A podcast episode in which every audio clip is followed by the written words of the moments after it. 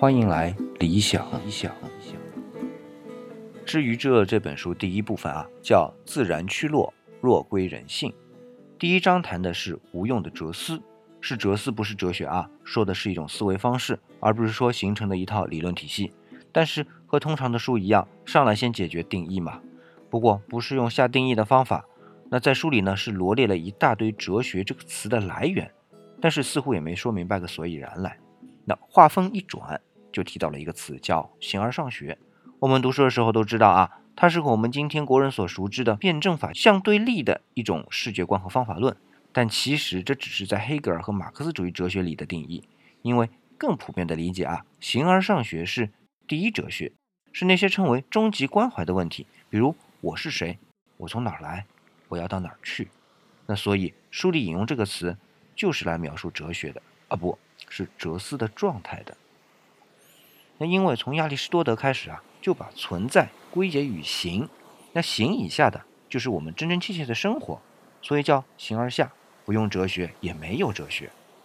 嗯，讲到这里呢，突然想到啊，我们中华文化被归结为那些哲学的那些智慧啊，算不算哲学啊？比如说儒家、墨家要解决的似乎是现实问题，那纵横家就更不用提了啊。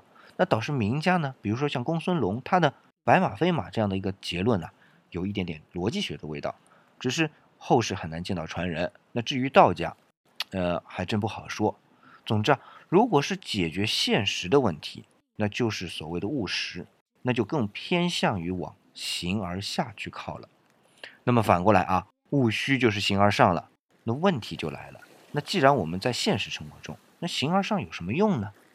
哎，书里的观点是啊，形而上是形而下的基础啊。就拿手机做比方啊，形而下就类似 A P P。而形而上呢，就类似 iOS 或者安卓。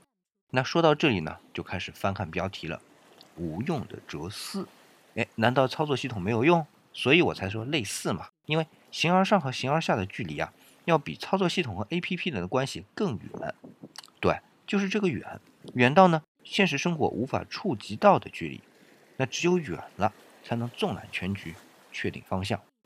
那所以书里的观点是，只有务虚。才能找到务实的方向。最后，文章引用了罗素的一段话啊，我总结一下，就是从神学到哲学再到科学这么个过程，哲学是一个过渡阶段。那既有神学的终极关怀，又有科学的理论工具。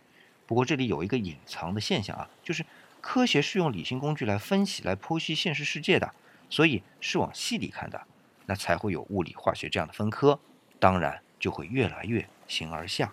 哎，所以这里的远而虚的哲思啊，只是显得无用罢了。那突然呢，我就想到老子里有一句话叫“致虚极，守静笃，万物并作，无以观复”。哎，貌似回答了刚才的疑义。